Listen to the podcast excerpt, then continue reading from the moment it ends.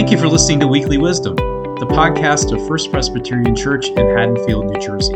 This episode is a sermon by Reverend Marvin Lindsay titled He's Back. It's based on selected verses in Acts chapter 2. We hope that you'll enjoy it. When I was a teenager, I watched a lot of movies because there wasn't much else to do in my hometown. And being a kind of knuckleheaded teenager, me and my friends preferred movies where the higher the body count, the better the movie. That was how we judged uh, the character of, of a motion picture. Uh, and there's a couple that I remember in particular because they involved uh, futuristic uh, science fiction main characters. There was, there was Terminator. Um, I think maybe even those of you who didn't grow up in the 80s know who uh, Arnold Schwarzenegger played in that movie. But one that I remember in particular was RoboCop uh, another cyborg main character. Uh, Robocop was made uh, out of steel and out of microchips, and from the body of a slain law enforcement officer. They brought him back to life, made him new and improved. But then, as he begins to remember who he was in his former life, he adds a bullet point, pun intended, to his job description: uh, serve, protect, and hunt down the people who did me wrong and give them what they deserve. And so uh, that is pretty much the way the movie falls out. And there's lots of explosions and lots of gunfire. And if you were a 16 year old kid in the 1980s, you left the movie feeling pretty satisfied.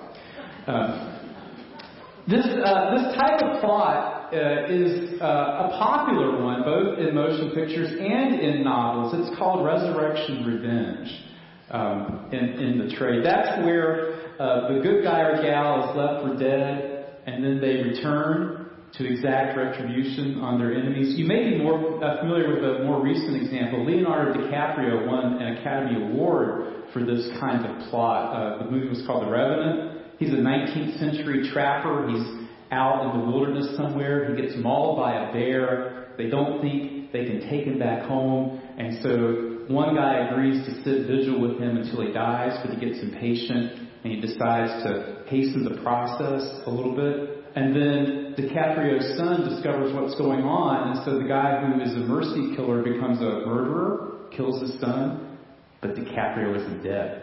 And so then you get to watch two hours of Leonardo DiCaprio slogging through snowstorms and mud and across wild rivers, hunting down the guy who tried to kill him and who did put away his son. It's kind of grim stuff. But it's grim stuff for people who live grim lives.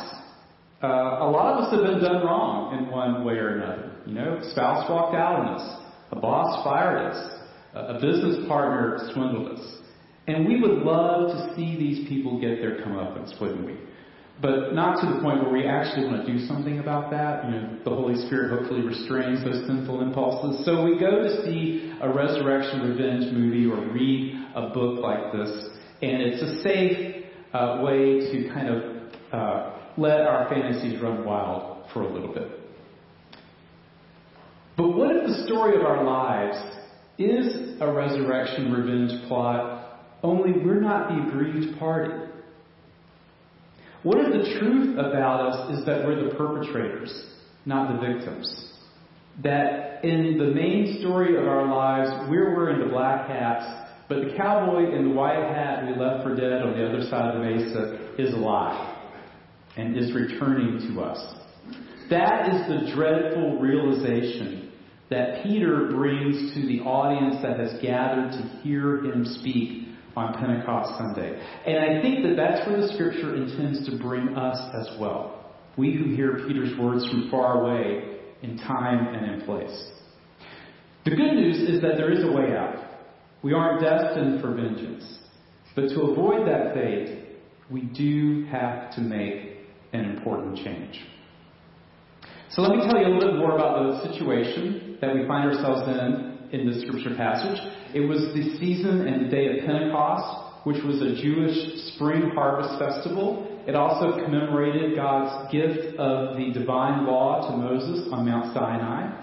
And on this particular Pentecost, the one that came right after the death and resurrection of Jesus, there was a disturbance in the streets of Jerusalem. There was the sound of a powerful wind. And disciples of Jesus poured out into the streets, praising God In other languages.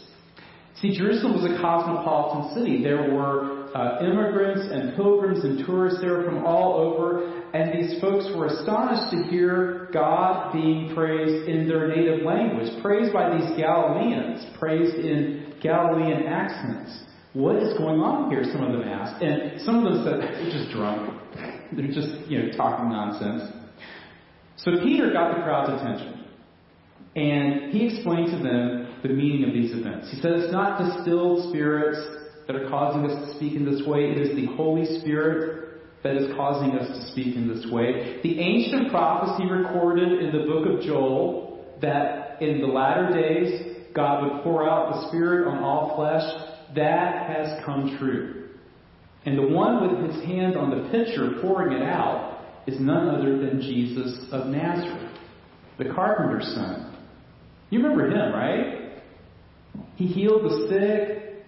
He restored sight to the blind and hearing and speech to the deaf and the mute. He fed 5,000 hungry people with just a few loaves and a couple of fish.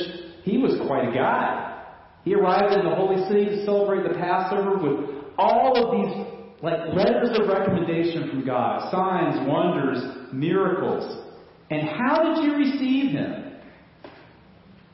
What did you do with this amazing gift that God handed over to you? You crumpled it up and you threw it away. You handed him over to our enemies, the people who occupy this city. And they put him to death in the worst way possible. You remember Jesus of Nazareth, right? Crucified on the hill outside the city gate. Guess what? He's back. Yes, Jesus is back. God has raised him up. We've seen him, says Peter. He's the one behind this manifestation of the Spirit. My fellow citizens, Peter goes on, I swear to you that the Messiah you've been hoping for and praying for and dreaming about has come. God answered your prayers. And the one whom God raised up for you is the one you raised up as a kind of living scarecrow, fastened to timbers, with nails through his hands and through his feet. Now, I think we need to pause here and ask if Peter's being altogether fair in tarring these people with the brush of Good Friday. Jerusalem's a good sized city, right? Um, how does Peter know that the crowd that yelled, Crucify him on Good Friday, is the same crowd that is gathered before him here 50 days later? How would Peter know that? Peter was cowering in fear on Good Friday morning. If you're looking to assign blame for the death of Jesus, shouldn't we assign that blame a little more narrowly to Judas who betrayed him, to the high priest who demanded his execution, to the governor who uh, did not stay his execution, and to the soldiers who flogged him and who drove the nails through his hands and feet? Well, on this question, uh, John Calvin, the father of our Presbyterian tradition, has some instructive words to say. And basically, he says, when injustice is done, silence is complicity. I know that, that kind of sounds woke, and you don't you don't think of John Calvin as being the most woke theologian in the world. That's basically what he says in his commentary. He says silence is complicity.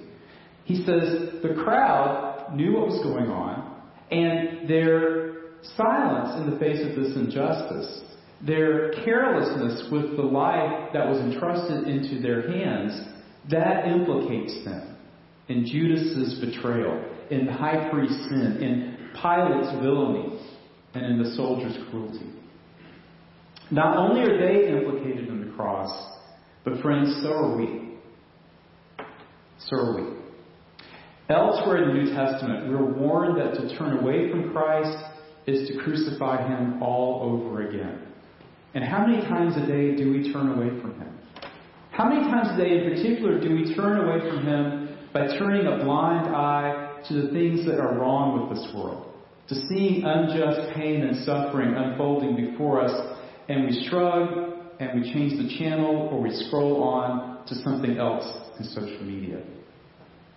If we turn a blind eye to the unfairness and the injustice of the world, then we have the blood of Christ on our hands.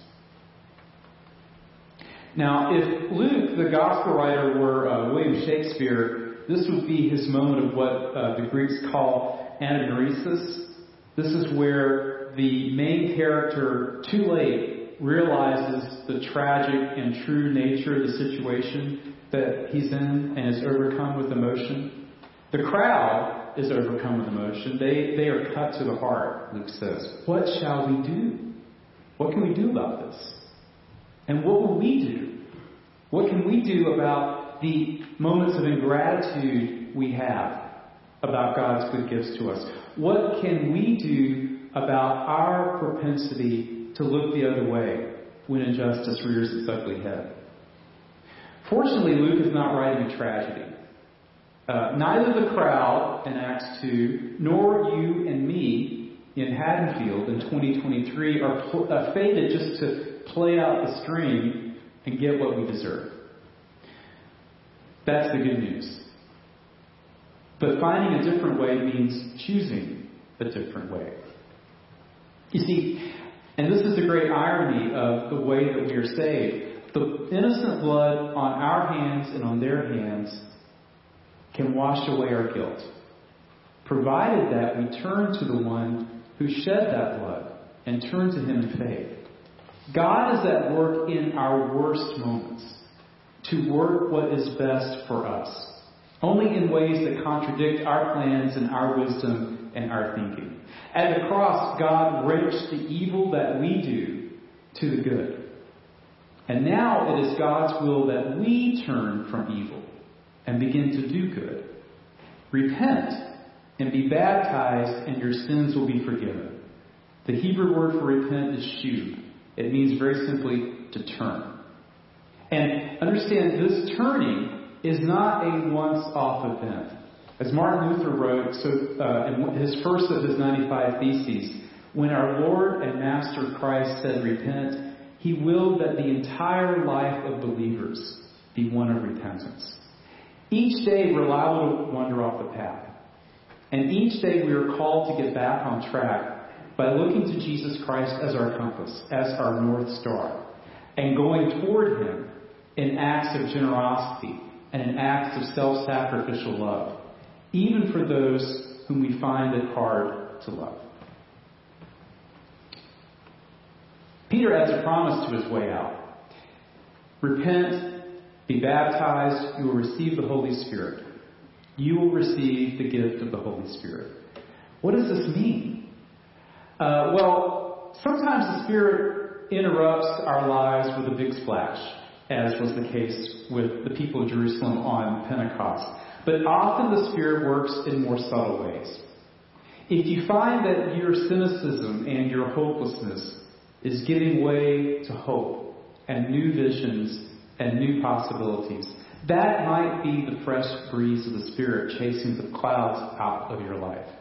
If you find yourself asking, what's in it for me, less and less, and asking, what is best for all of us, more and more, then that might be the Spirit prompting a change in the questions that you ask. If you seem less preoccupied with what you don't have and more grateful for what you do have, well, that change in thinking has the Spirit's fingerprints all over it. The Spirit can prompt even the most risk averse people to take a leap of faith if they saturate their decision making process in prayer. And if these evidences of the Spirit sound familiar to you, some of them are ripped right from the pages of Sailboat Church, which we're going to be talking about after worship this morning. So I invite you to stay and continue the conversation. There is a way out. There is a way out of faith. There is a way out of the punishment that we deserve.